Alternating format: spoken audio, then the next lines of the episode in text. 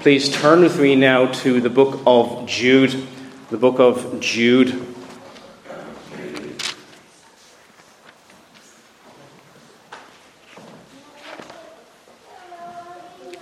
The book of Jude. In a moment, we're going to be reading from the first seven verses, specifically focusing on verse 7, which looks at the example of Sodom and Gomorrah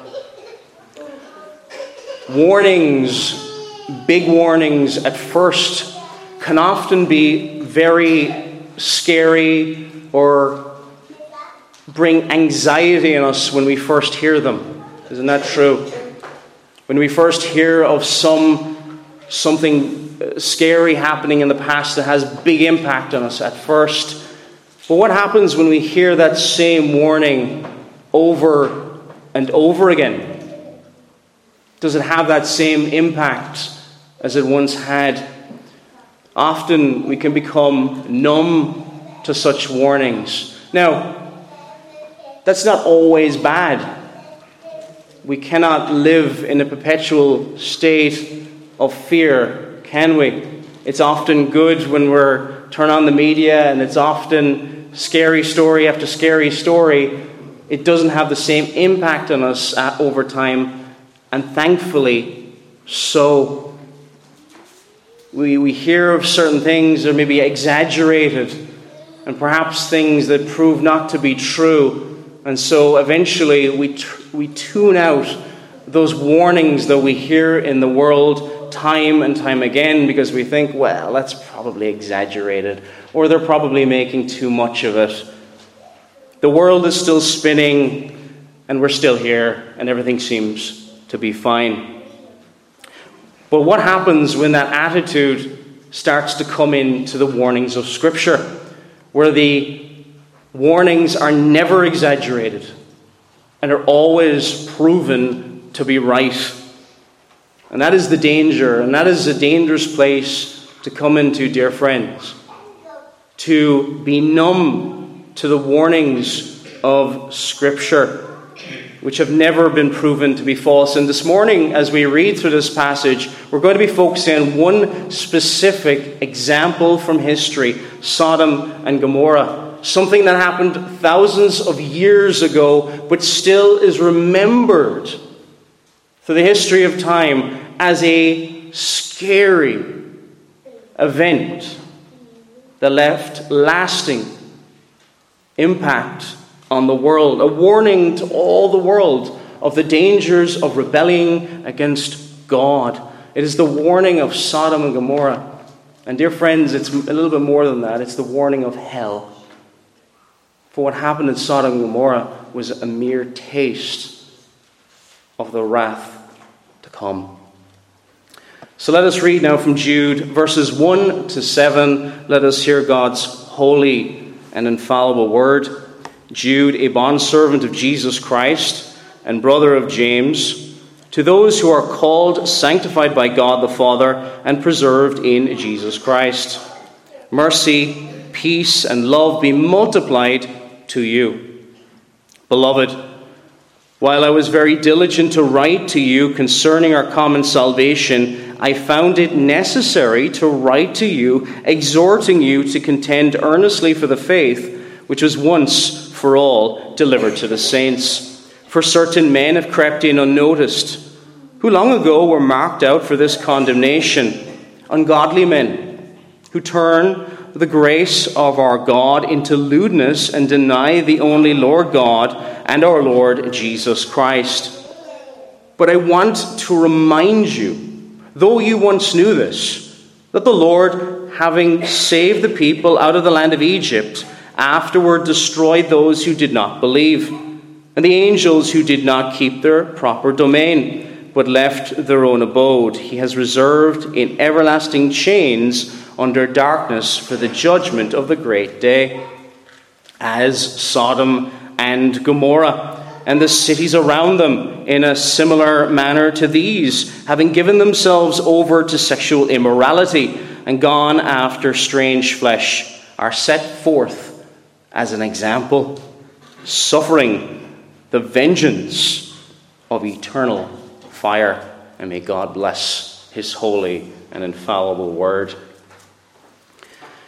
If you ever went around much of the world and you asked them what did they know about Sodom and Gomorrah, most of the world knows about this example, don't they? Uh, they may misunderstand it. They may pretend it never happened. They may say it's a mere Bible story, but so many people around the world know of this example. They know it was, in some sense, the judgment of God upon sinners. And we can, many people around the world will also say the same thing about the flood. Again, many will misunderstand it. Many will say that it's the myth of Christians. But it still strikes a degree of fear into the world. The world doesn't want it to be true.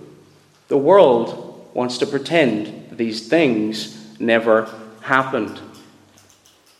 And this is the thing that makes the example of Sodom and Gomorrah so powerful, even to this very day. It is known virtually among most, if not all, a large scale warning to the whole world of the dangers of sin and the dangers of rebellion and the ugliness of it all. Now, in this letter that Jude writes, Jude is the half brother of Jesus. He's also the half brother, or he's the brother of James, it says in the beginning of this. He writes this letter not just to one church, but to the churches in general. And there's a problem that has arisen in the church, in the church generally, which is this certain men come in, ungodly men, who have crept in unnoticed. Now, it's unnoticed to the churches, but Jude notices this. Now, the weight of the seriousness of the situation that Jude is talking about here in this letter is very much seen by the fact that Jude would much rather be talking about something else. He says in verse 3 While I was very diligent to write to you, literally, he was kind of trying with everything he had to write about concerning our common salvation. In other words, he very much wanted to be talking about the positive stuff, the things that we share one with another, the common blessings we have in Jesus Christ. But Jude also says this I found it necessary to write to you, exhorting you to contend earnestly for the faith. I found it necessary. There was a compulsion, there was duty bound upon Jude to tell them of this truth, of the situation which had been warned about by Peter in his second letter, of these certain men who creep in. This is all to say, Jude would rather be talking about something else, but out of duty, out of love. He is compelled to warn them of the dangers of following these specific men. In other words, this is not Jude's hobby horse. This is not something that Jude wants to talk about. Beloved, while I give very diligent to write to you concerning our common salvation. Now, in warning them, he gives three examples verses 5, 6, and 7. And we're going to be looking at verses uh, verse 7 specifically. But the first example, he says in verse 5 By this I want to remind you. By this I want to remind you. And this is something we do ourselves, isn't it? We tell people the thing that they know to impress upon them the dangers of something. If you're talking to somebody about the evils of abortion, we will impress upon something that they know already to be true that it is wrong to kill a human life. And in verse 5, he brings up the example of how everyone who was brought out of Egypt, not every one of them, were truly born again. Many of them were destroyed in the wilderness, many of them were perished in the wilderness. In verse 6, it gives the example of angels, that even these mighty beings did not escape the consequences of departing from their holy responsibilities. And in their rebellion, there was also judgment for them. That brings us now to verse 7. Verse 7, today's, this morning's message Sodom and Gomorrah, which is very much the, the warning of hell. If Jude is basically saying to them, Remember Sodom and Gomorrah and the dangers of following in this example, of feeding your lusts and going in this direction, because very much, dear friends, this is a, a foretaste, a mere taste of hell to come. The first point we're going to be looking at here this morning is the service of sin. The service of sin. It's important to realize as we read this verse once again, verse 7, we all serve something or someone. Something or someone. We're all worshiping creatures, every single last one of us. It's how we've been made. We will either worship the true God or we will worship and serve idols. Verse 7 says this As Sodom and Gomorrah and the cities around them in a similar manner to these having given themselves over to sexual immorality and gone after strange flesh. They have, in the past, they have given themselves over.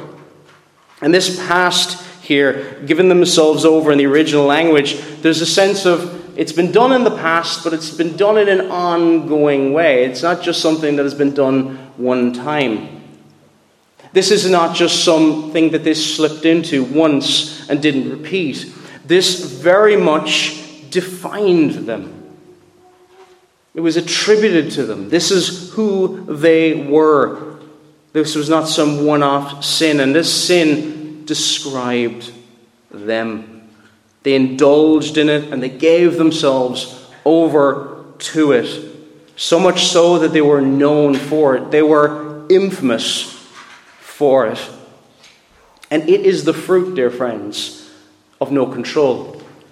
It is the fruit, dear friends, of no boundaries. Uh, and it was very much the teaching, you could say, of these certain men who crept in unnoticed that they were teaching no boundaries. Grace was a license to sin. This was the teaching in verse 4. It talks about who turned the grace of our God into lewdness and deny the only Lord God. They turned it into license. They turned it into, well, God approves of all that we do because we're under grace. There was no restraint.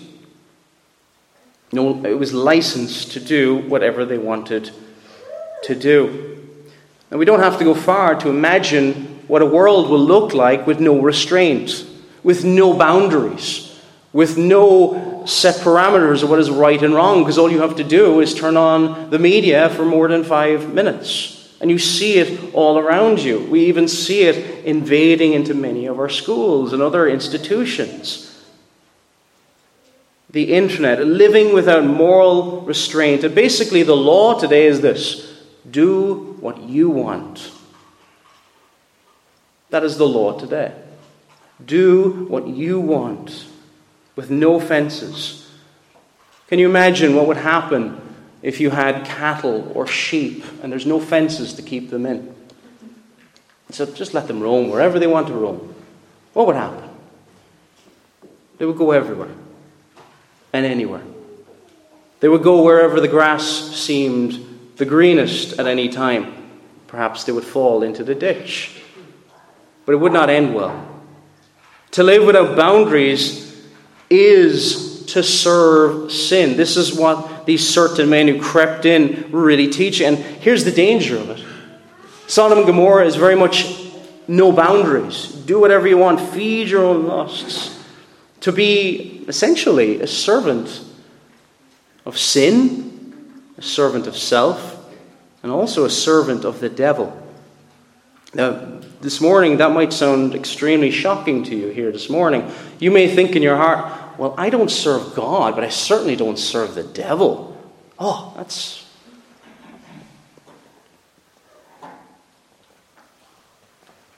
There's two options, friend.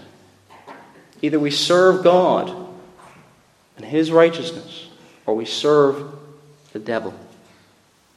Much of the world does not consider this. Listen to what Jesus said in John chapter 8, and consider that he's speaking to a religious people, a very religious people. He says this to them in John chapter 8, verses 41 to 44. You do the deeds of your father. Then they said to him, We are not born of fornication. We have one Father, God. Jesus said to them, If God were your Father, you would love me, for I proceeded forth and came from God, nor have I come of myself, but He sent me. Why do you not understand my speech? Because you are not able to listen to my word. And listen to what he says here in verse 44 You are of your father, the devil and the desires of your father you want to do. He was a murderer from the beginning, and he does not stand in the truth because there, wa- there is no truth in him. When he speaks a lie, he speaks from his own resources, for he is a liar and the father of it. And this must have been incredibly shocking for them to hear. No, no, Abraham's our father. God is our one God, they would have said. But he says no. They rejected Christ, so it was very, very clear that they were of their father, the devil. Essentially, serving yourself is what the devil wants you to do. Because the devil is really teaching no boundaries, a service of sin. And whenever we think, I'm going to do whatever I want to do, that is what the devil wants us to do rather than thinking, what does God, what does God want me to do? We serve Christ as believers in Jesus Christ, however imperfectly. We are sinners, but we serve Christ. It is too easy, dear friend, to say, we may look at this verse and say, I don't serve the sin, this particular sin being mentioned in Sodom and Gomorrah having given themselves over to sexual immorality and gone after strange flesh. Or perhaps you do not, but do you serve sin? Or do you seek to follow the law of God? And if you seek to follow the law of God, you, you delight in it, you meditate upon it. There's two possibilities a heart of stone or a heart of flesh. The people of Sodom and Gomorrah were judged not, yes, their sin was particularly heinous, but it was because of sin. It was because of their service to sin. And that sin went into a horrendous direction. So that's going to bring us on to our next point now. Number two, the seriousness of sin. Number two, the seriousness of sin.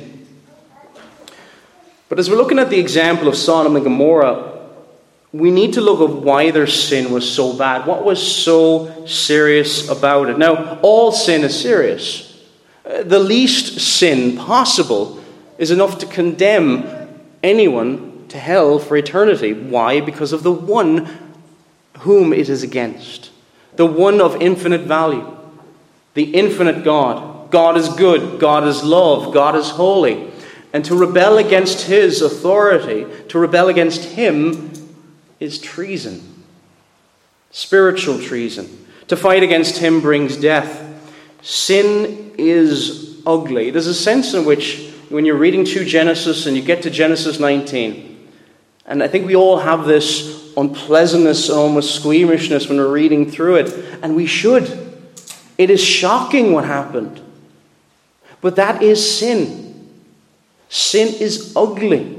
Sin is horrendous. And sin goes into very, very nasty places when there's no boundaries at all. It says here that they went they gone after strange flesh or basically that which was against nature. We know from nature all around us what is natural, and they rejected this. They fought against us. And we see examples of this today, don't we? And look, dear friends, our hearts should be we should feel pity for these people who are involved in lifestyles that reject the light of nature. Whatever form that takes, whether that be trans or whether that be whatever it is, pray for those people that they would be set free from that slavery to sin. But for the grace of God, we would too be slaves of sin. But there's the example here of sin, this example that's been set forth for history. If you read history books, what, what's going to be put into history books? Big moments. Then, generally, if you read a history book and they tell you every detail, it gets kind of boring after a while. You want the big events. You want the big serious events. You know, it, the history of this century will most likely be written about uh, the Queen, Queen Elizabeth II's death. Will be, most likely be spoken about a lot because her reign shaped much of the last 70 years. It's historic. It's big. I think many people don't realize it until she left, uh, until she went, uh, until she died. She's the longest reigning monarch in British history. But when we're looking at history books, we also look at the bad times, don't we, as well? Things to never repeat. If you're reading through the history of the last hundred years, you'll come across things like the Nazi Holocaust. Things that remind you of the dangers of tyrannical power. We are reminded in history of examples of the best and the worst. And here we see one of the worst in our text. We're not told everything that went on in Sodom and Gomorrah. We're told very generally. And even that is hard for us to hear. They served their lusts, their unnatural lusts, lusts against nature. And they became to the point where it was abusive, and they would not take no for an answer. It's a scary place to get to. They wanted what they wanted, and they would not take no for an answer. A sin so obvious to our consciences. We've been created in the image of God. And that law has been imprinted in our hearts. Yes, we suppress the truth and the righteousness, but we have a conscience as human beings created in the image of God. A sin so obvious from nature. Look at nature all around. You see male and female relationships are the norm across every species. It's how we've been designed. I say even this to point out this. Even without a Bible, the things that took place in Sodom and Gomorrah were clearly, evidently evil and against the God of heaven and earth. And how can I say that in, in matter of fact, that they had no excuse? We might think, well, they didn't have a Bible, perhaps, or something like that. Well, it says, Paul wrote this in Romans 1, verse 20. For since the creation of the world, his invisible attributes are clearly seen being understood by the things that are made, even his eternal power and Godhead, or Godhead, or divinity, so that they're without excuse. Paul is saying here, from creation, they could see the goodness, the wisdom, the power of God in what he had made. And so they're, that they are without excuse. The light of nature. And they actively fight against us. So, this is the seriousness of sin, the ugliness of sin. Number three, now, the sentence for sinners. The sentence for sinners. So, we see a serious example, a serious example from history. Do we also see a serious sentence for this serious sin? Now, often we hear in the news of things that make us, you'll hear some case of something that might make you very angry. And you hope that the judge will pass a heavy sentence against an evil crime. And then, if a small sentence you think it should be life, and it was really three years were given to the person. And then you say, why was the penalty so short? You'd be angry, wouldn't you? Oh, that's ridiculous. Why did they do that?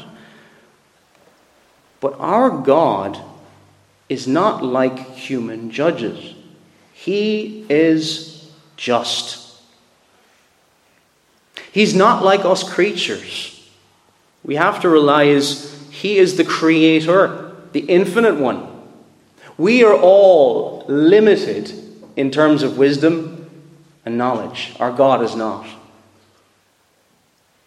And He's also not a sinner. He is holy, holy, holy. It says again in our text, having given themselves over to sexual immorality and gone after strange flesh, are set forth as an example, are set forth as an example.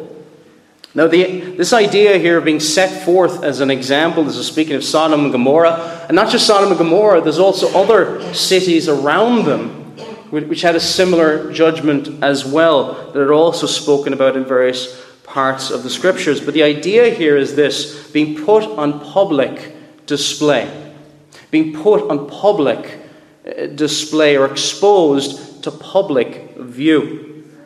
Here is a public warning to all, to all. All who will throw off restraint, all who will follow their own lusts all who reject the light of Scripture and who reject the light of nature.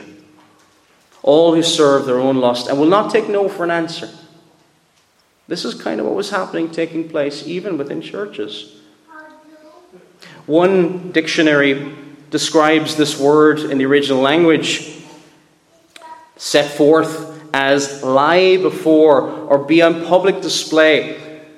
And it's used when there was dead bodies exposed to view outside of a city. You might have read about this in history. You know, a, conquering uh, empire would come in, take the city, and those who fought against the city were often placed outside the city to warn all those who would dare come and challenge the might of that empire. And it would strike fear into people. It would put it on public display all around that city. Sodom serves till this day as such a warning a warning to future generations of what it means, where it will lead to if we follow our lusts rather than following God. A warning a taste of hell. As Christians, as believers in Jesus Christ, we have tastes of the joy to come here in this world. But, dear friends, there's also moments where God, warning the people, warning us all of the wrath to come, He shows us tastes of His wrath.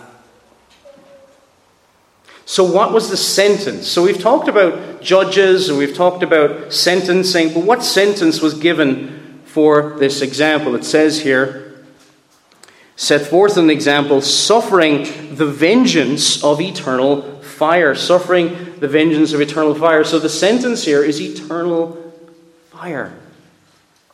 Literally, in the original, it's, it could be translated this way fire eternal penalty suffering. Or the word penalty, it could be also translated rather than vengeance. This is the penalty for this crime. Now, what they'd given themselves over to the past, they'd given themselves over to various things that defined them, and gone after strange flesh. This is something in the past that was ongoing. There's another thing ongoing in this verse but it's a present ongoing. A present ongoing. And what is it? It is this part suffering or enduring. Now, this is not a pleasant subject. It is not something we often like to consider. But, friends, as believers in Jesus Christ, what we have been freed from is incredible. It says in Genesis 19, verse 24, Then the Lord rained brimstone and fire on Sodom and Gomorrah from the Lord out of the heavens. Now, this raining was but for a moment, wasn't it? Or for a period of time, and then it ended. Again, but a taste of the wrath to come. But it is now ongoing. And this ongoing suffering, it will not end. Now, because of this, it's a terrifying doctrine, the doctrine of hell, when we think about it. This has been the temptation of the church to change it over the centuries, hasn't it? To say that one day, for some people, it may end, and the temptation in the Roman Catholic Church is to think about purgatory and things like this, things that are not taught in Scripture. But this is an ongoing, eternal fire because it is against the eternal one. Now, we all deserve this. It's not just Sodom and Gomorrah. I deserve it. You deserve it. We all deserve it. Even if we haven't specifically gone into these specific sins spoken about. Outside of Christ, we will serve our own lusts. We all deserve this. but God is God. He is the, uh, the great I am, and He will be who He is, and He is good. And He hates sin as a result. He is merciful and kind, isn't He? When we think about what we deserve, how merciful and kind is our God. When that sentence hangs over us for what we rightfully deserve. Now, as we think about this, we think of lost friends and neighbors, don't we? We think of those people we're witnessing to. It should, dear friends, give us a greater sense of urgency because we don't know how long we will be here. We don't know how long our friends and neighbors will be here. We don't know how many more opportunities we'll get to talk to them. And uh, this does not mean we do it in an unloving fashion. God is in control, and if they're saved, it will be by God's hand. God may use you to reach your lost friends or family in your community. And wouldn't that be wonderful? We must realize that this is where all people go who are not trusting in Jesus Christ. Our final point now we're going to look at, number four, is the satisfier for sinners. The satisfier for sinners. And you may be looking through this text and thinking, I am a sinner. We all deserve this. Is there any hope? And, dear friends, there is hope. Because there is someone who has satisfied this wrath in our place. We must first begin with we are sinners. It says in 1 John chapter 1 verse 10, if we say that we have not sinned, we make him a liar and his word is not in us. We're all sinners. And if we don't see that, we don't have any hope. But if we see we're sinners and we flee to Him, we must realize as well God does not ignore sin. Every sin that has ever been committed will be punished. There will be a penalty. There will be a pouring out of wrath for every sin. So then you say, well, what hope do any of us have? Well, dear friends, it's either been poured out upon Christ at the cross. Either he suffered in our place, or we will suffer in our own place. But that is for eternity. God is just, and he will punish every and all sin. His justice is never set aside. His holiness, his righteousness, his glory is never set aside. If he set aside his justice, his glory would be tarnished and he would be an unjust judge. He must punish every and all sin, and that holy wrath must be appeased. It must be satisfied. It must be paid by someone, and it is by the one who satisfies that wrath. Isn't that wonderful, dear friends? What he has freed us from, what he has endured for us if you hear of a dear friend who has suffered much for you, gone through much for you, done much for you, You're so grateful for them, aren't you? But dear friend, we, have, we will never have a closer friend than this, than Jesus, who took our hell, who drank down every single drop of this wrath, and so that now, in Christ, there's no more possibility for any wrath, because it has been satisfied already. The Lord will not punish twice. Isn't that wonderful? It has been satisfied in Christ if we look to Him with the eye of faith. If we're looking to Jesus Christ and to Jesus Christ alone. Justice satisfied. And that is why He could say at the cross, It is finished.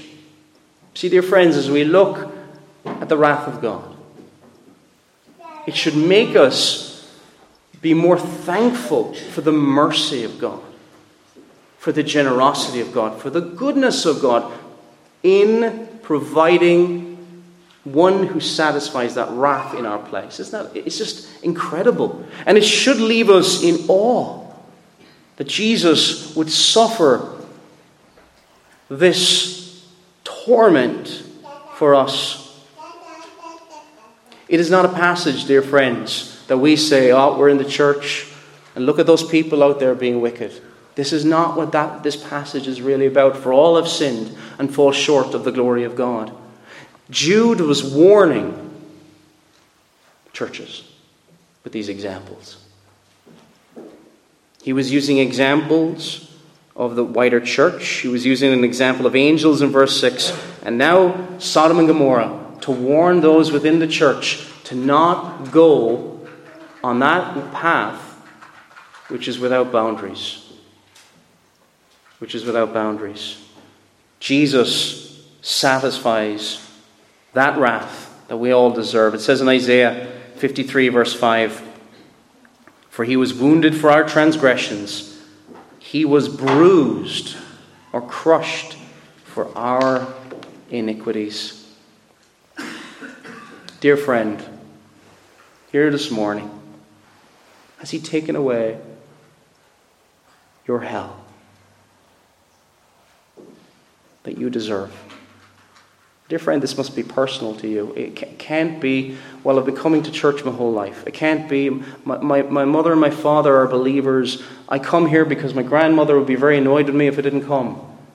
It's got to be you and God. And if, and if you do not know Him, this is but a taste of what awaits us all. If you see someone you care about in a burning building, what will you do? Do you snatch them from the fire? Or do you leave them? And knowing of the reality of the wrath to come should make us more compassionate and loving toward our neighbor. Every opportunity we get, we may never have another one. Love them. Show them the, the kindness of Christ Show them how God has changed you. Point them towards the reason why you do such things. Christ is the one who has set you free. But perhaps you're here and you don't know Him at all. God cannot ignore His justice, He cannot change who He is. He is glorious, and He has no reason to change who He is. If you come to Him through Jesus Christ, He will wash you. And He will do more than that. He will also clothe you in His righteousness. And the Lord of heaven and earth will delight in you because of Jesus Christ. Is there anything more wonderful than that? Is there anything on this world that could even come close to that? It's even at the end of this letter here in Jude verses 24 and 25. Now, to him who is able to keep you from stumbling and to present you faultless before the presence of his glory with exceeding joy. Dear friends, he will, in Christ Jesus, present you faultless before God. We don't trust in our own works. We are sinners, but He has washed you. And when He presents you before the throne of grace, spotless, white, and radiant. Friends, if you've been justified, look forward to the future. There's glory to come. Amen.